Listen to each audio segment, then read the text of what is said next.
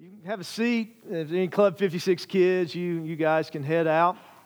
If you got a Bible, and I hope you do, your phone or whatever, if you'll turn to Ephesians uh, chapter 4. But uh, before we get into God's Word, uh, I want to mention some things to you. And in, in the process of doing that, our uh, greeters are actually going to be passing something out to you. it's, it's a chart and we're going to walk through it in the message, but I also hope that it's something that you will uh, take and, uh, and use on your own. Uh, later on, uh, even this week, I hope it's something that you will uh, go over. What I would ask you to do and maybe if somebody could help Ethan to, to speed it up a little bit, but uh, hopefully, uh, what, what I would ask you to do and, and I, there may be a little bit of hypocrisy in me asking this because I would probably not do what I'm asking you to do if uh, the roles were reversed and I were sitting there. I would start reading it, but if you don't mind, if you could just hang on a little bit until we get to it in the message so I can kind of set it up. Uh, if you can't refrain, I'm not going to make fun of you or anything, but uh, that, that would just be my, my request. Now, uh, while they're passing those out, first of all, let me welcome everybody, welcome those that are watching online. And let me say a big thank you uh, to Jim and Sheila and their crew and all the people who were here um, working and our work day yesterday. We had people here for like seven or eight hours. And uh, that is kind of, Philip and I were here working with some pastors. And as we are walking through, it's like people just coming out from everywhere. And so if you notice that the doors are different back there, and these are new doors too. And the nursery change is complete. And the conference room now is down where the nursery uh, used to be if you need to go to any of these areas. So uh, let's say, I, I, I, tell you what, if you were here working yesterday, would you stand up uh, for a minute and let's show our appreciation to them for all their uh, hard work.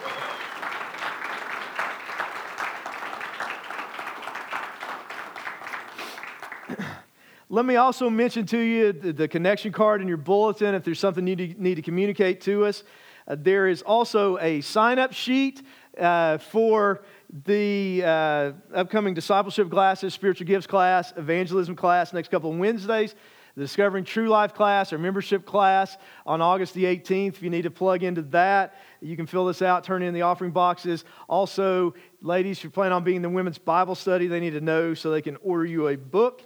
And uh, I think a lot of ladies already signed up for that. So you might get, I don't know if it can run out of space or not, but you might need to jump in on that just to make sure. And let me also encourage you as we kind of come uh, near the end of, well, not really the end of summer, but maybe the end of summer without school, with the way our school schedule is. That gets started back in a couple of weeks. Let me I- encourage you, if you're not plugged into a small group, let us help you get plugged into a small group so you can have that fellowship and connection, opportunity to grow.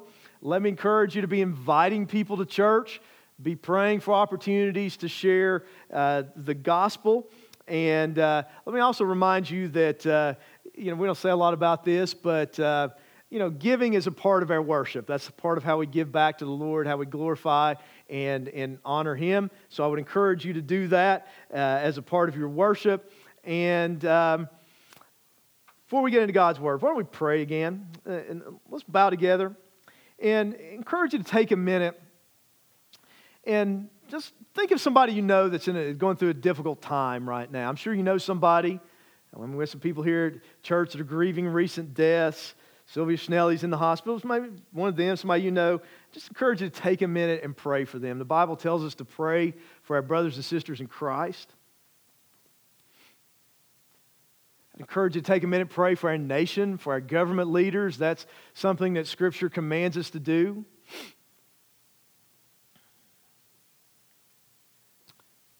Encourage you to take a minute and to pray for somebody you know that's not a believer.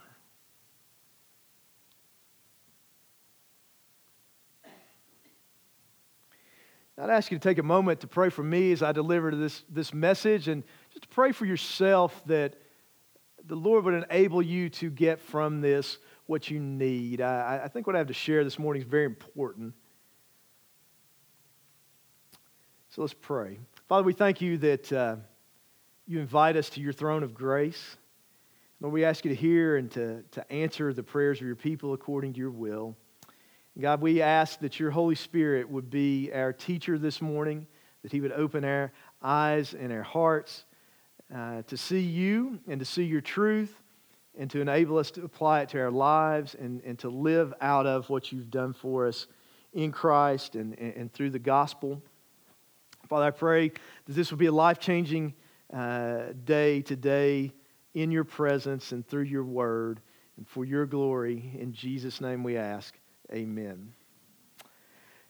All right, so we have been in the book of Ephesians since either the second or third week in January, and we're halfway through. Um, maybe not even halfway through in the amount of time that it's actually going to take us. But we've covered the first three chapters, which are the doctrinal part of Ephesians. And now, today, actually, over the next two weeks, we're, we're going to spend two weeks on the first verse of Ephesians chapter 4, which is really the hinge point uh, in the book. And I hope you'll come back next week, or if, if, you're out of town or something, that you'll listen online, because honestly, uh, this is one message in two parts. Okay, because I can't really preach for an hour and a half in, in one Sunday, but, but it's really one message. It all goes together.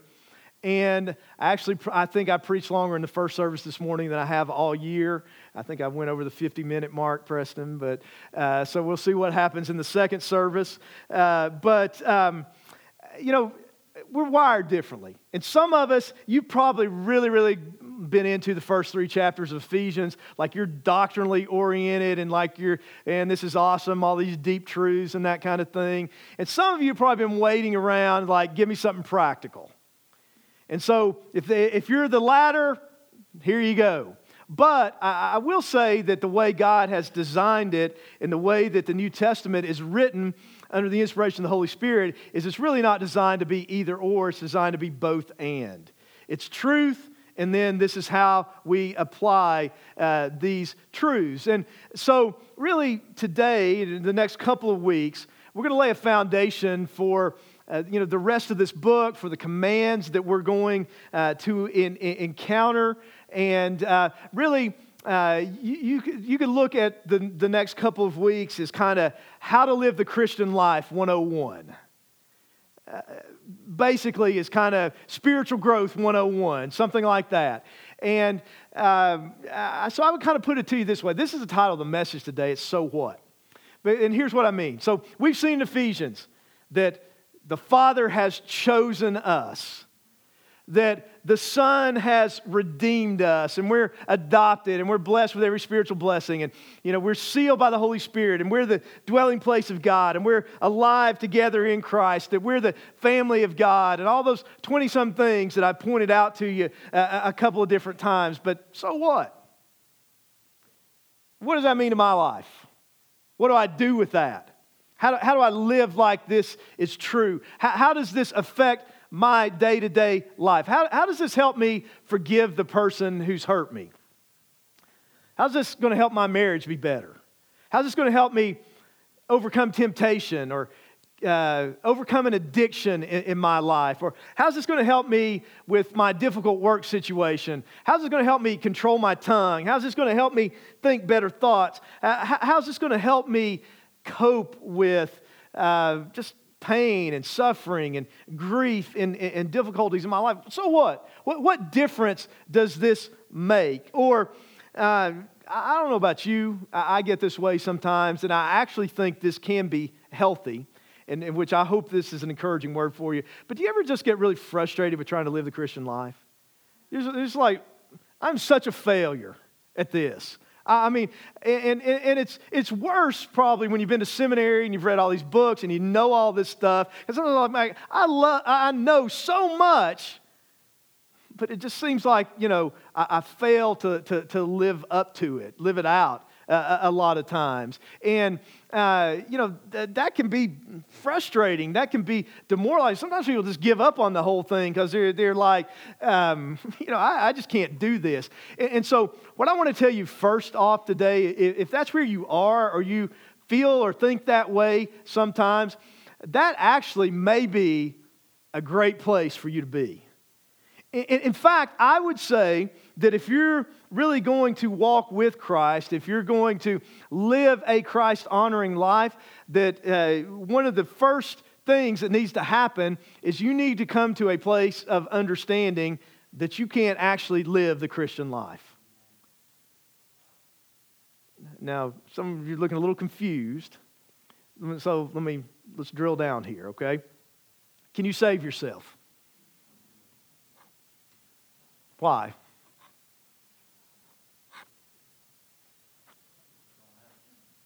You don't have it in you, but why don't you have it in you? Well, you should know this from the first three chapters of Ephesians. I'm not going to have to go back and preach it all over again, am I? But, uh, okay, we're not God. Why can't we save ourselves? We're sinful, but why else? We're beyond sinful. What are we? We're dead. A dead person can't save him or herself. So I don't think we're going to have any doctrinal disagreement. We're not going to have an argument or a debate on whether or not we can save ourselves, right? I think we probably have that pretty well established. And, and most Christians do. Here's where we struggle. This is what I didn't get for a long time. I thought Jesus saved me, but then I lived the Christian life. And what we need to understand is no more than we can save ourselves in our own strength, we can't live the Christian life in our own strength. So let, us look at this. Look at what Ephesians 4:1 says, this, this hinge point, this transition point. Paul writes, I therefore, and believe it or not, that word therefore is one of the most important words in this whole letter. I, I therefore, the prisoner of the Lord, beseech you to walk worthy of the calling with which you were called. Now, let, us break this down and look at these words. Okay? The word therefore. What Paul is doing by using the word therefore is he's connecting everything he's already said to everything that he's about to say. He's saying what these commands that uh, I'm going to give to you are in the inspiration of the Holy Spirit. What I'm telling you to do now is based on what God has already done for you in Christ. And, and so that connects to the, the idea, this phrase, the calling with which you were called.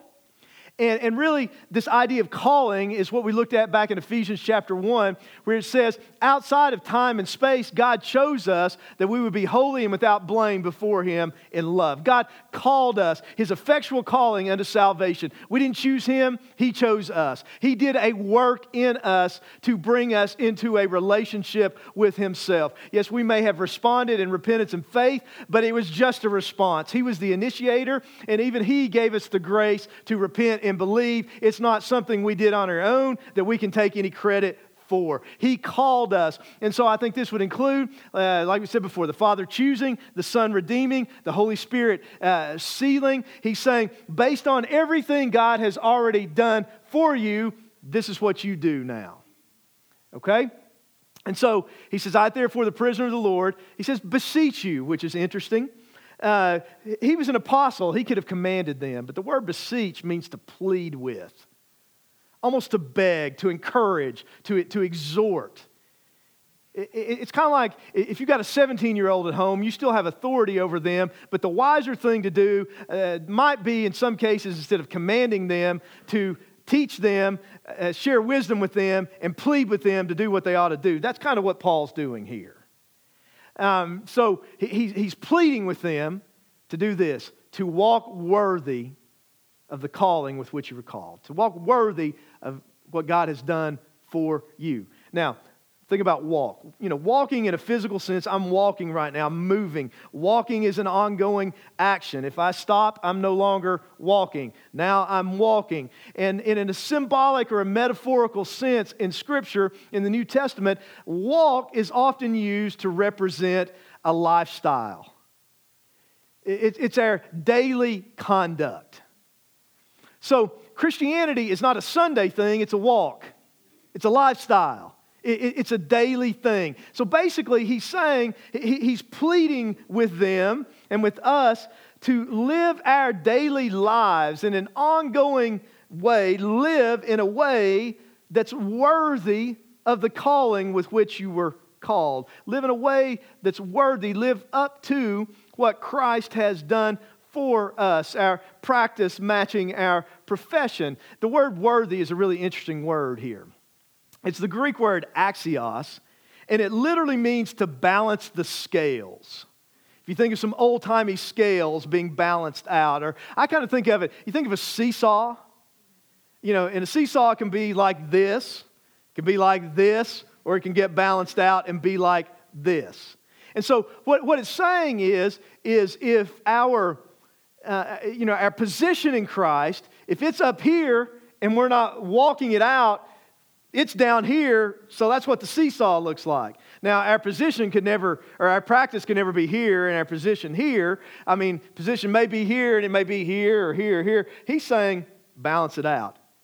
Your position in Christ, walk in a way which your uh, practice matches up to your position, matches up to what Christ has done for us. You say, How could I ever do that? Well, remember, when we talk about spiritual growth, we're talking about the theological term is progressive sanctification. We don't arrive until we're glorified. We're secure because we're justified, but it's an idea of ongoing growth. And we'll talk more about that uh, next week. But, but sometimes, you, now here's the thing you can hear something like this. I mean, I saw it in some of your faces, like, you're just like heaping bad news on me. I mean, you're telling me all this stuff that Jesus has done for me, how he's been uh, good, so good to me, and I'm supposed to live up to that. How could I ever do that? I mean, uh, and, and, and, I understand that response. I, I, I think about it like this. I'm going to give you an illustration. And you're going to have to work with me for a minute because I'm going to have to give you some background for it to make sense. Okay? So, um, you know, a lot of you know my family, some of you don't, but my, my wife's uh, Robin. We've been married for 29 years. We have three kids. And so, you know, we have Lily, who'll be 15 later this month.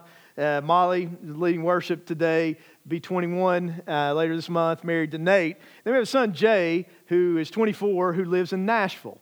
And uh, he, he's living in Nashville because he wants to make it in the music business and he you know is producing some independent stuff uh, playing some on some stuff that at some gigs that kind of thing. But his day job he's a technical director of a, a theater and then he's also doing the same thing part-time at, at a uh, church at a campus of Brentwood Baptist Church. But the way he got both of his jobs, the contacts were through a, a guy whose name is Doug, who, when he was a student at MTSU, through a, a friend of ours named Becky Thurman, that some of you have met, she got them together, and uh, Jay did an internship with Doug. He, he's, he's a sound engineer. He, he, he, got an audio production degree from MTSU, and he did an internship in uh, Doug's studio. Okay? Like I said, I'm giving you some backstory, okay? That's kind of the backstory. And uh, so, you know, Doug has been a big blessing in, in, in his life.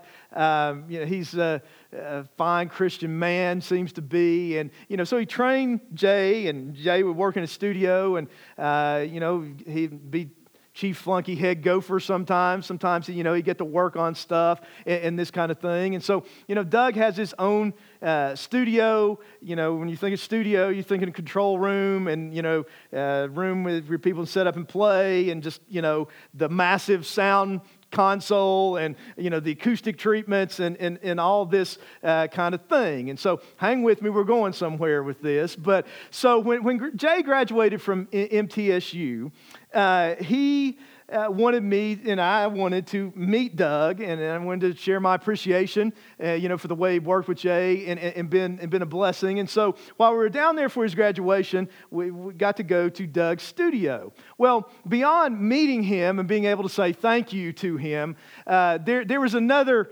carrot for me to be able uh, to get to go uh, and, and be in Doug's studio. And, and, and that is uh, during the time that, that Jay was working with him, and, and Jay got to be in the studio for one of these, and one of these uh, he, he didn't.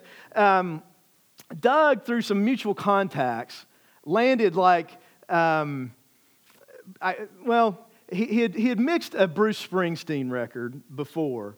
But then he landed, along with that, probably like the biggest jobs he had ever had in his career. And, and one of them was doing strings for three or four songs on the last U2 record. The other one was somebody who's even bigger than U2, which there are not many of those uh, that uh, we were sworn to secrecy on. And I don't know if it's released, so I better not say uh, a name. Now, that person I didn't care anything about, I'm not a fan. Now, if, if you know me, you know I've been, I'm really kind of over this because they came out in favor of uh, an abortion amendment to the Constitution in Ireland. I can't really quite stomach their music right now because of that, but for a long time, been a big U2 fan. So, Doug was going to play for Jay and I the rough mixes of three or four U2 songs that were going to be on the record that almost nobody in the world had heard yet. Okay, so like if, if you're a fan of a band and you had an opportunity to hear some of their music before it was released, you'd think that was pretty awesome, right? So, so I'm pretty excited about it. And, um, you know, it, it, was a great experience. And, you know, you hear these songs and actually like those rougher versions other than the final polished in my opinion, overproduced mixes of them because, you know, what had happened? Now, he had never met U2, never been in the studio with them. You know, all this is done digitally now, and they send what they call stems. I don't, you know, I just know the word. I don't, you know, I can barely play the radio, but you know, I, am just telling you what they said. But you know, so so basically, they're recording wherever they're Ireland, wherever they're recording, and you know, they would send him digitally the mixes of it, and then he brought this uh, small string section into the studio and recorded them, and they like double and quadruple the parts where it sounds like an orchestra, and you know, and then they mix all of this uh, together. And so, you know, we're sitting in Doug's control room perfect environment to hear music. All the acoustic panels, you've got this stuff that's recorded at, at, the highest level, and you know, have headphones on and listening to this music, and it, it was as amazing as you would picture it to be. I mean, it sounded so good. And it was an awesome experience. There was only one problem. At some point, shortly after that, maybe even uh, during it, I realized I mean, I kind of was like, I don't ever want to listen to music again. It's never going to live up to this. It, it, it's, it's never going to be this good uh, again. I, I, mean, you compare that to, um, you know, listening to music in my car stereo or compare that to you know listening to my you know i'm at the gym i'm listening to music with my earbuds from my iphone. I mean it's, it's a completely different thing. And i think that's sometimes how we feel about the christian life. We look at jesus and what he's done for us and, and, and we're like man this is so perfect. This is so awesome. This is so great what he's done for me.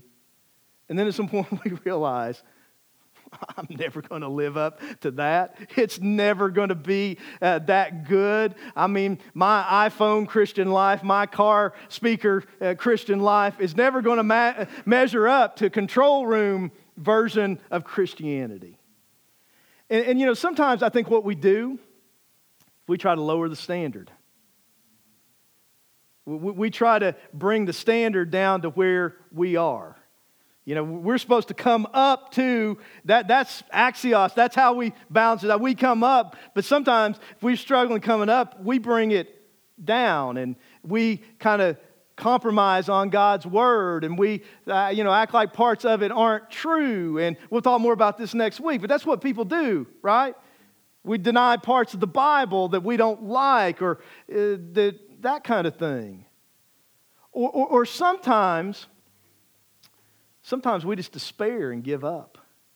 Or sometimes what we try to do is we try to be more and more religious. And, you know, here's the thing I could have gone home.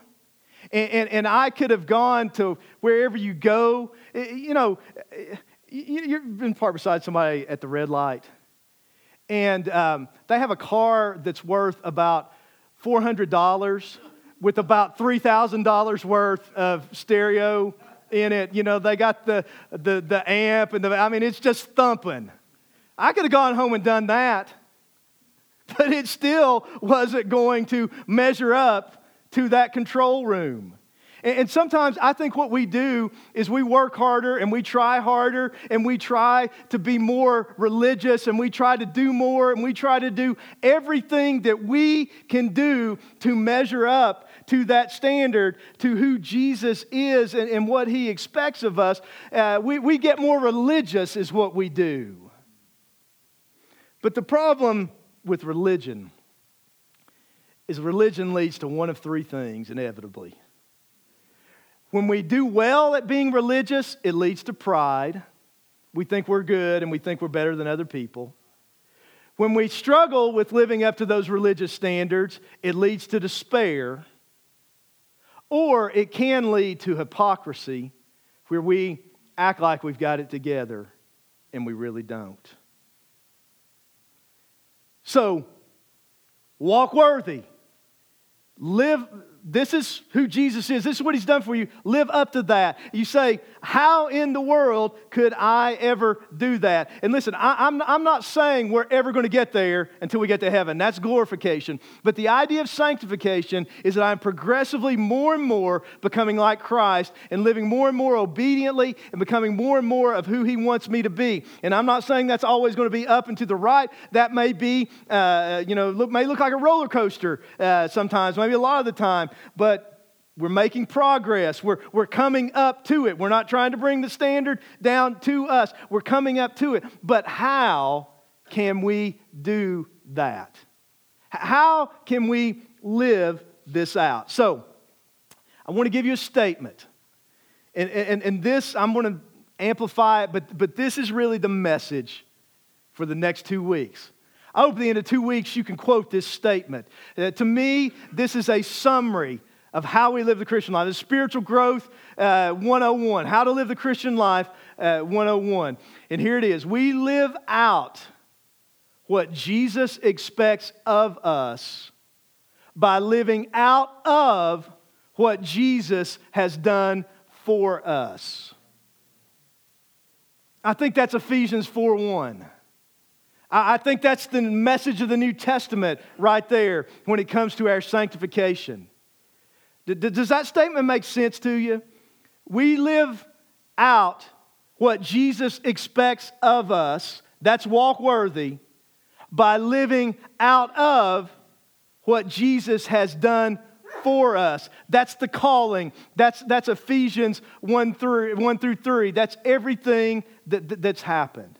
Now, we're going to kind of divide that in half and, and focus on half of it today and, and half of it next week.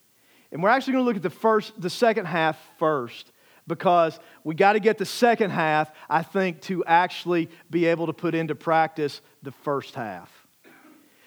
What, what we tend to do is, is we want to run and think, I do this, this, this, this, and this. No, we got to live out of what Jesus has done for us. How do we actually do that? Well, I want to give you four statements. And uh, we'll spend the most time on the first. So if, if we're kind of camping out in the first for a bit, don't think we're going to be here all day because we're not. It, will take more time than the other three put together, okay? So here's the first statement I want to see, I want, want to say to you. That if we're going to live out of what Jesus has done for us, we have to see the gospel as the means of our salvation and our spiritual growth. And if you're looking on the screen, you're looking at your notes and you see and in all caps, that's not a typo, that's intentional. I think most of us, I mean, we talked about this at the beginning. We got no issue with seeing the gospel as the means of our salvation. Jesus, the only way to God, and that kind of thing. I think somewhere along the way, a lot of us, I did this. I think it's very common in East Tennessee. Somewhere along the way, we got the idea that Jesus saves us and then we live the Christian life. And that's not what the Bible teaches.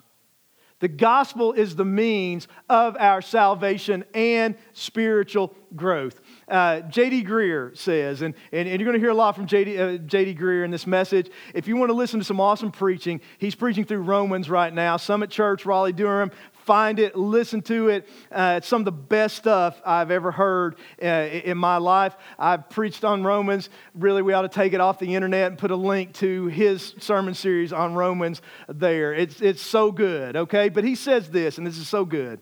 Think of it this way most evangelicals see the gospel as merely the entry right into Christianity, the diving board into the pool. But the gospel is actually both the diving board and the pool. As we grow in awe and worship of who God is and what He's done for us at the cross, we begin to serve God humbly. So, so that's what I'm saying. I think that's what Paul is saying here. The gospel is not the diving board that gets you saved and then you move on from the gospel. The gospel is the diving board and the pool. The gospel is everything. Everything comes back to the gospel. Everything comes back to the fact that Jesus died for our sins and rose from the dead, and we died in, with him and in him to sin, and we're now raised to walk in the newness of life, and we live out of that. And, and someday, because of this, he's going to raise us again physically with a glorified body. That's everything. Everything connects back to that. In fact, I would say this to you well, that's question first. You ever heard somebody say something like, well, you know, Jesus saves us, the, the you know, the gospel saves us, and, and, and that's the milk. Now we need to move into the meat of the word. Or, or, or something like, you know, we're saved, but now we need to go deep. You ever heard that? I think that's pretty common preaching. Can I just tell you, if you hear a pastor say something like that, my pastoral advice, for whatever that's worth, would be I get up and walk out. I wouldn't listen to the rest of the sermon because it's going to be legalism. It's misguided. If one of your friends says that to you, I'd encourage you to take the Word of God and show them that the gospel is everything. It's not just the diving board, it's the pool. Think about it uh, this way. Um, well, I'll just share my experience. You know, I became a Christian when I was nine. Somewhere along the way, and, and, and this, I mean, even went into early years in the ministry. Somewhere along the way, and I don't know if I was taught this, just came in my own head, uh, some, probably some combination of the two, but I had this idea that, you know, Jesus saves us completely, but then, you know, the Christian life is me living for Jesus. The, the, the, Christian life is, you know, I got to do this and this, and if you don't do this, and, you know, if you don't do these certain things, you do these certain things, you hang around with the right kind of people, you listen to the right kind of stuff, you watch the right kind of stuff, you go to church enough, you read the Bible enough, you pray enough, so on. So, forth. anybody know what I'm talking about? Anybody tried to live that way before? Anybody been in that church before? And, and here's the thing it, it, it's subtle because there's things God commands us not to do there's things God commands us to do. If you're going to grow in Christ, you need to be in church worshiping. You need to be in the Word of God. You need to be praying. He who walks with the wise will become wise. All those things are true.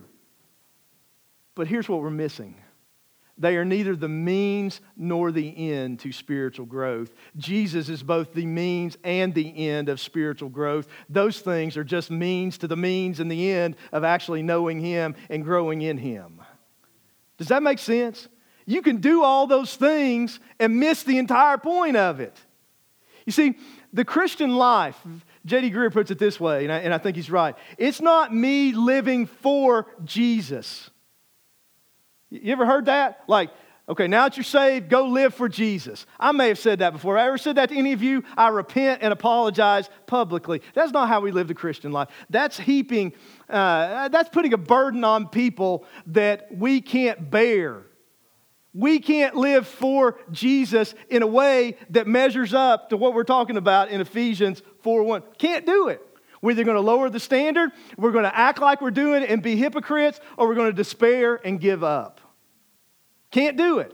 So it's not, the living the Christian life is not me living for Jesus. Or, or, sometimes, and this is an improvement, but it's not quite there, it's like me and Jesus. And, and, and here's what people do sometimes it's kind of like they're going along and, and they're trying to do it and they're living the Christian life and they're doing the things they ought to do. And then, you know, course, we're, we're in a battle with the world of flesh and the devil, and sometimes, you know, we feel like we're getting beaten up by the world of flesh and, and, and the devil, and it's like it's starting to overwhelm us. And then we turn to Jesus and we cry out, you know, Jesus, save me. It's kind of like a tag team wrestling match. Like we tag Jesus in, and Jesus, you come and you beat them up, and then, you know, we uh, tag back in and start doing our thing again. And that's better, but that's still not it.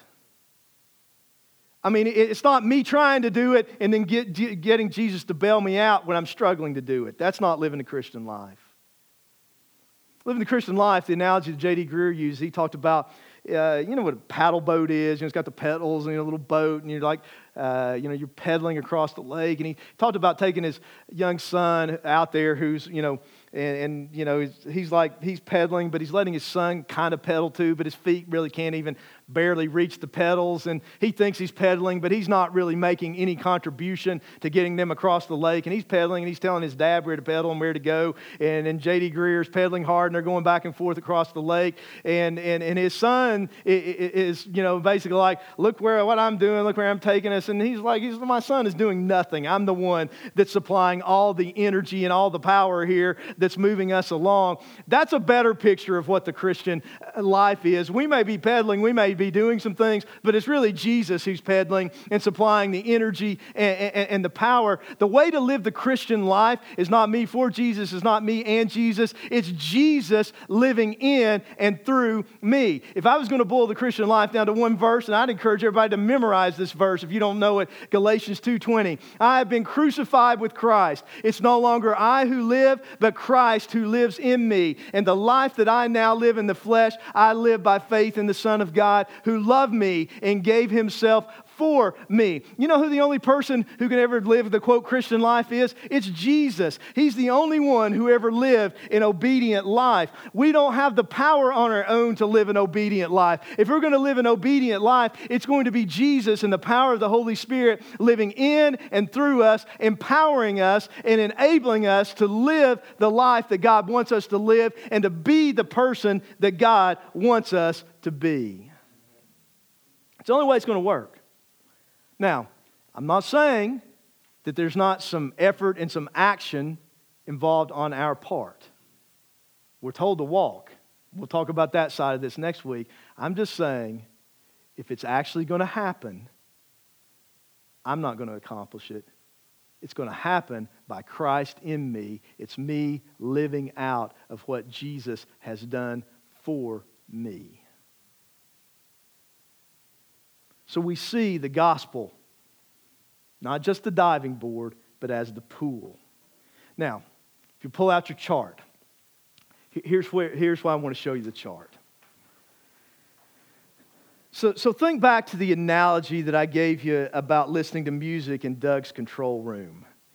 And, if, if you'll think of that as the gospel, like I said, I could have come home after I'm like, it's never going to sound like this again. And, and, and I could have bought, uh, you know, the car speakers and, you know, home. I could have had John uh, Harrell come in and gone into debt and got, you know, this home stereo system and all these kind of things. You know, think of that as religious effort. A lot of times what we do is we're, we know we're saved by the gospel, but we try to be sanctified by our religious effort. That's what, that's, that's what I'm saying. That's my testimony. That's what I tried to do for a long time. I said, you know, you're saved by the new covenant, but I was trying to live in a lot of ways by the old covenant. And there may be some of you that uh, you're doing that, but some of you may be trying to save yourself to get right with God by your own religious effort. So, what's the difference between uh, religion and the gospel, and how does this practically affect our lives? Well, uh, Tim Keller has written this, and He's really good. So think about acceptance. Religion says if I obey God, God will accept me. Every religion on the face of the earth, other than true biblical Christianity, says some form of that. If I obey, if I do this, this, and this, if I follow the religion, if I'm good enough, if I do whatever, God's going to accept me. But if not, God is going to reject me. Now, here's how it applies to spiritual growth. You may say, well, God's accepted me in Christ, but some of you are saved, but you feel rejected because you don't think you're performing good enough when your acceptance by God is based not on your performance, but is based on Jesus' performance. You see, the gospel is, is this that on the cross, God treated Jesus like he had lived my disobedient life, where he now treats me like I lived his obedient life. That's grace. Now, that's not an excuse for sin. We're going to talk about that aspect of it next week. But the gospel says this I'm accepted, therefore I obey. I don't obey to get God to accept me. That's bondage. I obey because I am accepted. That's freedom. I'm empowered by the work of Christ in me to do what He's actually called me to do. Listen, if we're trying to keep the law and make ourselves right with God by keeping the law, that's the very essence of legalism and religion as opposed from the gospel.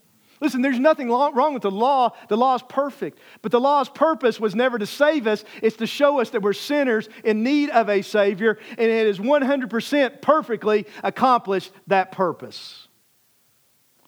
Think about motivation. In, in, in religion, motivation is based on fear and insecurity. How many times have you, quote, done something for God because you were afraid if you didn't, something bad was going to happen. That's bondage. Gospel motivation is I get to serve God, I get to worship God, I get to minister in the name of Jesus. I get to know him. I get to go to church. I get to spend time with him because he's been so good to me. It's not out of fear and insecurity trying to earn something from God, it's out of joy and gratitude in response to God. Think about obedience. I obey God, religion says, in order to get things from God. How many times in your life you try to make a deal with God. I'll do this if you do that. How many times you made vows to God, promises to God? How many times you broken them? I have a lot. You know something that I do not do anymore? I don't, I don't make promises to God. I'm not living my life based on my promises to God. I'm living my life based on the promises He's made to me that are all yes and amen in Jesus Christ. Listen, you don't have to negotiate with a father who has accepted you and who loves you and who's working all things together for your good, who is with you and for you. You don't need to try to make a business deal with him. We don't obey to get things from God, we obey to get God. That's what this is all about. It's about knowing God, it's, it's delighting in Him, wanting to resemble Him. Think about circumstances. You know, before I understood this, when, when, when something went wrong in life, when there was some kind of challenge or difficulty or, or, or problem, my first thought was, What have I done wrong? Or is God mad at me?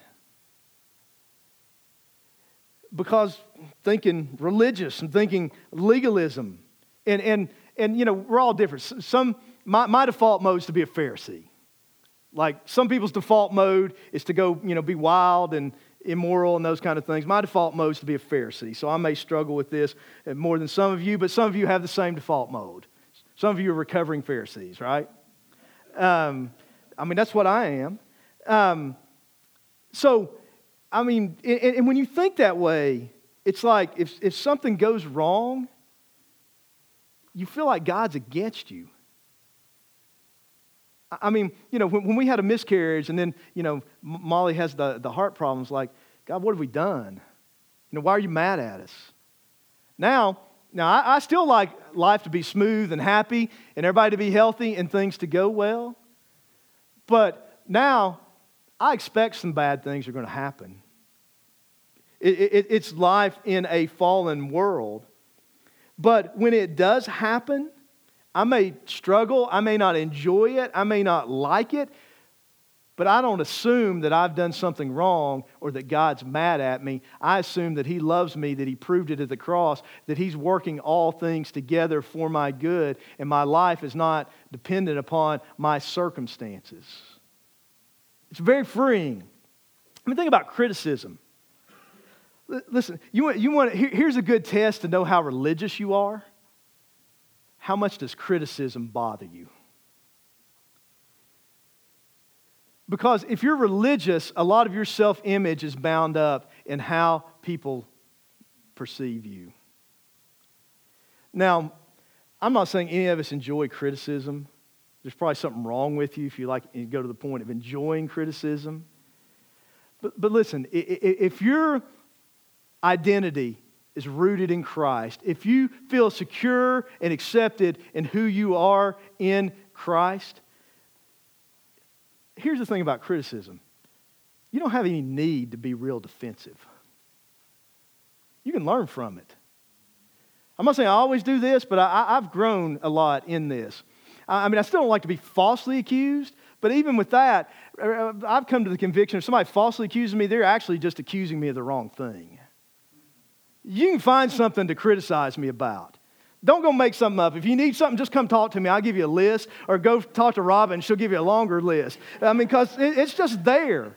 So I, I'm, I'm not here anymore to pretend like I've got it all together.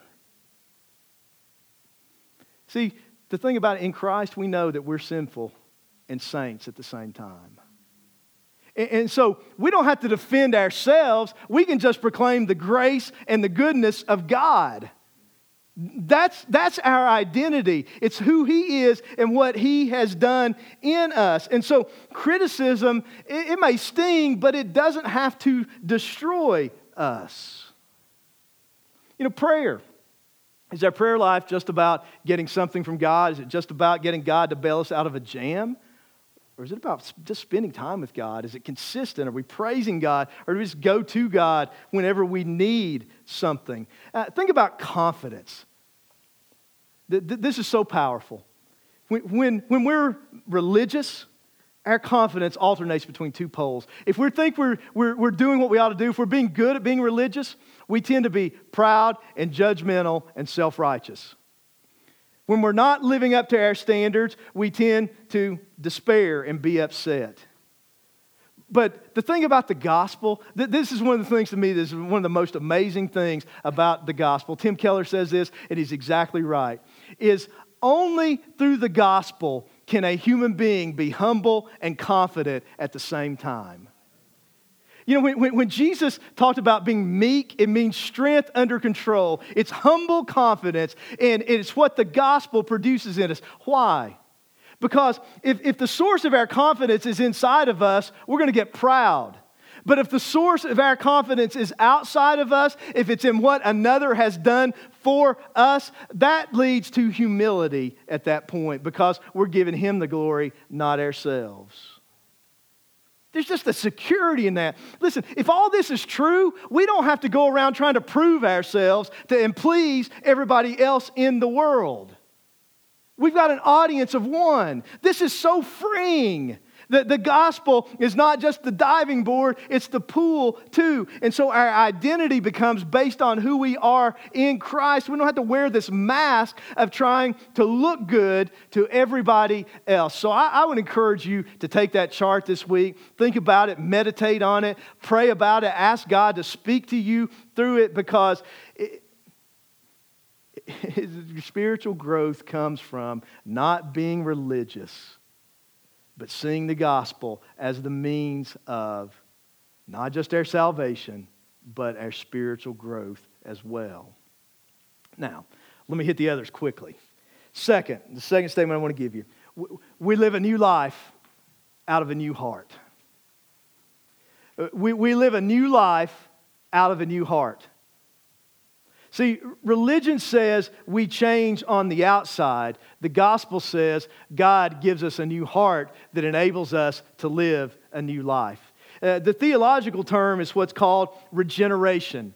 You want to boil it down? Remember when Jesus told Nicodemus to be born again? He was saying, That, that's, that's what regeneration is to be born again, for God to make us alive spiritually, for Him to give us a new heart, a, a, new nature. Look, look at how Ezekiel 36, 26, 27 puts it. And, you know, I mean, this is in the Old Testament, but this is a, a, a great picture of the Christian life. I will give you a new heart and put a new spirit within you. I will take the uh, heart of stone out of your flesh and give you a heart of flesh. I will put my spirit within you, and then look what happens, and cause you to walk in my statutes, and you will keep my judgments and do them. How do we walk this out? It comes from having a new heart, it comes from having the Holy Spirit in us. It's not in our own strength and effort. This means we have a new identity. We have a new master. We have a new nature. And so, out of this, we have new desires and we have new affections. And listen, the way we think and what we want determines how we live our lives. In Christ, we have the mind of Christ and we have a new heart where our deepest desires and our deepest affections are toward Him. Now, that doesn't automatically mean we're always going to do the right thing, but that's what we live out of. You say, I mean, what does that mean practically? I mean, you think about the questions I asked at the beginning. It means when we face temptation, that we have the Spirit of God in us, and we're actually dead to sin and alive in Christ, and we can claim that, and we can, out of His resurrection power, we can, you know, say, "Greater is He who's in me than He who's in the world." I can do all things through Christ who strengthens me, and in His power, resist that temptation. If someone hurts you or harms you or wrongs you, and, and you're angry about it, you can forgive that person because you've been forgiven. You can extend them grace because you've been given grace, and that Spirit of grace and forgiveness, the Holy Spirit is in inside of you, enabling you to do that as long as you will believe that and rely on Him and in His strength choose to do what God has called you to do. How can this transform your marriage? Well, if we have the Spirit of God within us and we have a new heart and we have the love of Christ in us, we can live out of that and it can spill over into how we treat our spouse instead of we can, which means we can repent of our selfishness and more and more show the love of Christ to them because that's who we are and that's that's what we're living out of. It's not something that just that we ought to do, although we ought to do it. It's not just something we're striving to do because we ought to strive to do it, but it's something that we want to do because we're new. We're changed from the inside out. That's the gospel. Religion's the outside in, the gospel's the inside out. Number three, we realize that the Christian life is not behavior modification, but it's life transformation into Christ likeness. It's not behavior modification, it's life transformation. Jud Wilhite says this. He says, Most of us don't want changed lives, we want changed situations. Isn't that true? You know, we joke around here uh, sometimes at True Life that, like, me and Shane never cry. And uh, like Rusty and Preston say, cry all the time about everything neither one of those are fully true. Well, other than Shane, that apparently is true. But uh, um, I, I, do cry occasionally. But, but here's the thing sometimes it may not come out outwardly, but I'll be honest with you. Sometimes being a pastor breaks my heart. And one of the things that breaks my heart is sometimes you'll see people, maybe they'll, they'll come to church, they'll come back to church, they'll make a profession of faith, they'll. Um, you know, they'll make some changes in their lives. They'll kind of uh, turn to the Lord. But sometimes you just know it's not going to last, or you see that it doesn't last. You say, you know, why doesn't it last? Does this not work or whatever? But what it is, they were using God. There, there was something in their life they were trying to fix, or there was a situation that they wanted to change you know, one, one of the saddest things that, that, that I've seen a, a lot is you'll see uh, women who have been through difficulties and maybe been mistreated by, by men and just kind of struggled in life. And, and you'll see them make a profession of faith and, and, and their lives will begin to change, but then at some point they decide they need a man again. And then you just kind of see it go downhill because they'll go back to their previous patterns. They'll pick the wrong guy. He'll pull them away uh, from Jesus. And, and see, here's the reason that that never works God's plan is never behavior modification or God's plan is never situation transformation. God's plan, His one and only plan for our lives, is life transformation into Christ likeness. And you know why we struggle with God a lot of times? I mean, if we're honest, we got one plan, He's got another plan. His plan is you become like Jesus. And he's going to use trials and difficulties as a part of that. Our plan, a lot of times, is no trials and difficulties, healthy, happy, everything smooth and easy in the way that I want it to be. But you know what? God says, Romans 8 29, for whom he foreknew, he also predestined to be conformed to the image of his Son. 2 Corinthians 5 15 says that Christ died for all, uh, that those who live should no longer live for themselves, but for him who died for them and rose again. God's plan for my life and your life is for us to surrender to the Lordship of Christ and experience the freedom of that, and so that He can transform our lives instead of us just trying to give Him bits and pieces of our lives to get from Him what we want from Him. That's never going to work. We're always going to butt heads with God when we take that approach because our plan and His plan are running diametrically opposed to one another at that point. You know, you may say, man, surrender, I don't know, really, it's the most freeing thing in the world. I mean, David Platt, this is exactly how he says it, but he says it something like this that it is good news that uh, I can surrender my life to Jesus, that I can give Him control, and that should make me happy why? Because I've messed my life up so much. I, mean, I'm running in the ditch, I'm running off a cliff. I mean, if I give him the steering wheel, he's going to lead me down the right road. We need this. That's the idea. We need Jesus to be in control. We need our lives to be transformed. And listen, that's an ugly, messy, painful process. But it's the best thing that can ever happen to us. It's not going to be easy. And like I say, it's progressive. We're, we're talking about spiritual growth, not spiritual arrival. The only way you're going to arrive is to die or Jesus to come back. We're talking about growth. It, it, it's a lifelong thing, but it's worth it. Last thing.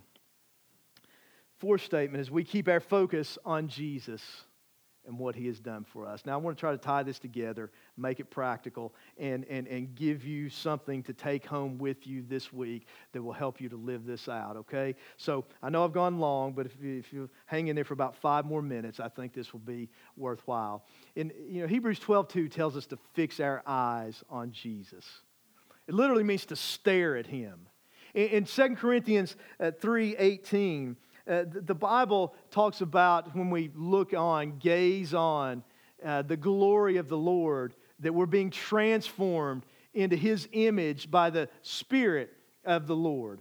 Uh, J.D. Greear's put it this way He says, The fire to do in the Christian life comes from being soaked in the fuel of what has been done. You know, we, we talk about being on fire for the Lord. What he's saying is what he got on fire for the Lord is to focus on the Lord and the gospel and what he has already done for us. You want to have revival in your life? Just keep going back to the cross. Now, so how do we actually, though, live? You say, okay, uh, if, I, if I'm going to grow, if my um, practice is going to more and more match up to my position. If I'm going to not try to lower the standard, but I, I'm going to move towards being more of who God wants me to be. And, and, and okay, so this comes out of, uh, you know, living out of what Jesus has done for me. It's, it, it's through the gospel. It, it's because I have a new heart. It's uh, not behavior modification, it's life transformation. I need to focus on Jesus. You know, how do I actually do this in my life? Okay? If you got a Bible, let's go to Romans chapter 6. And we're going to close here, and I'm just going to try to boil this down to, to something real practical. All right, and, and there's, if you take notes, or even if you don't, I, there's three words I encourage you to write down, okay? And um, we'll see these in Romans 6, and, and this will tell us what to do with this. And, and, and listen, the reason I say this is so important is because I want tomorrow for you to be able to get up and enjoy Jesus instead of living under the burden of the law. I don't want you to feel like you have to try to lower the standard to try to make it in the Christian life or to give up on living the Christian life, but to realize that Christ is in you and if you'll let Him, He will live through you. And we're not going to be perfect till we get to heaven, but we can more and more grow and become like Him. And, and, we can live in freedom. We don't have to live under this religious burden. We can have a new identity and just a new approach to living life if we get what the Scripture is saying to us here. That's why this matters. I want us to have and to live and, and, enjoy that freedom, not live in the bondage of religion. And, and, and some of us, for a lot of our lives, have been taught the wrong way when it comes to this. Right? Some of you grew up in churches that taught the exact opposite of what I'm teaching today. Is that true? So, Romans 6, write down these three words know, reckon, which may sound a little strange, but we're in East Tennessee. We should be used to that word. Uh, it's a little different usage today, though. Know, reckon, and surrender. Know, reckon, and surrender. Now, let's walk through this. So, in, in, Romans chapter 6, Paul's talking about sanctification. It's probably more detail what he's talking about in, in Ephesians. And so he's told them how that the, God d- declares us righteous by grace alone, through faith alone. And so he's anticipating an objection, and he asks this question What should we say then? Should we continue in sin that grace may abound? Because that's what some people say, right? If there's grace, you know, just go do whatever I want to do. And Paul uh, responds in, in English, New King James, it says, certainly not, which is actually a wimpy translation. It's literally, God forbid. Ain't no way, is what he's saying. It's the strongest term of negation in the Greek language. Certainly not. How shall we who died to sin live any longer in it? If you're dead to it, how do you keep living in it? Now, notice that over the next few verses, the use of the word know. He, he repeats it three or four times. There's something, there's something we need to know here right? Uh, my people perish for a lack of knowledge. What the, I mean, you, you can ruin your life with a lack of knowledge. Uh, or do you not know that as many of us as were baptized into Christ Jesus were baptized into his death? Therefore, we were buried with him through baptism, not water baptism, spiritual baptism, being placed into Christ. Therefore, we were buried with him through baptism into death, that just as Christ was raised from the dead by the glory of the Father, even so we should also walk in newness of life. Jesus died and rose again. We died with him and were raised again. For if you've been united together in the likeness of his death, certainly we shall also be in the likeness of his resurrection. Here we go again. Knowing this, that our old man was crucified with him, that the body of sin might be done away with, that we should no longer be slaves of sin. For he who has died has been freed from sin. Now, uh, if we died with Christ, we believe that we shall also live with him. Here we go again. Knowing that Christ, having been raised from the dead, dies no more. Death no longer has dominion over him. And if we're in him, by extension, us either. For the death that he died, he died to sin once for all, but the life that he lives, he lives to God. So, what do we need to know? We need to know that Jesus died to forgive us of our sins, and he rose from the dead to give us eternal life, but that also in Christ we died to sin and have been raised up in Christ as a new creation to walk in the newness of life. Do you know that this is who you are in Christ? Now, that's not even the good part. Here, the next verse is going to be the key. That, uh, that is a good part. But a lot of you know that. Here, here's where we miss it, though. And, and, and I'll give J.D. Greear credit for this insight, but th- th- this is the key. A lot of you are like, okay, I know that, but I don't feel it. Or, how do I experience it? See, a lot of times we try to feel our way into spiritual growth. We, we, maybe we feel God sometimes, and sometimes we don't. Or, you know, we're looking for some kind of experience or, or, or whatever. That's not how you grow spiritually. That's not how you get sanctified. Verse 11 is how you get sanctified. Look at what it says. It says, Likewise, you also reckon yourselves to be dead indeed to sin, but alive to God in Christ Jesus our Lord. Now, reckon. It's a Greek word logizomai. It's the counting term. It means to place to one's account or to consider something to be true. So, in salvation, now, now listen to this, please, two minutes. In salvation, God reckons us to have the righteousness of Christ. He, he takes our unrighteousness and reckons it to Jesus, and takes his righteousness and reckons it to us. But I want you to notice something here. The use of the word reckon is not, in, in, in Romans 6.11, is not something God's doing. It's a command of something for us to do.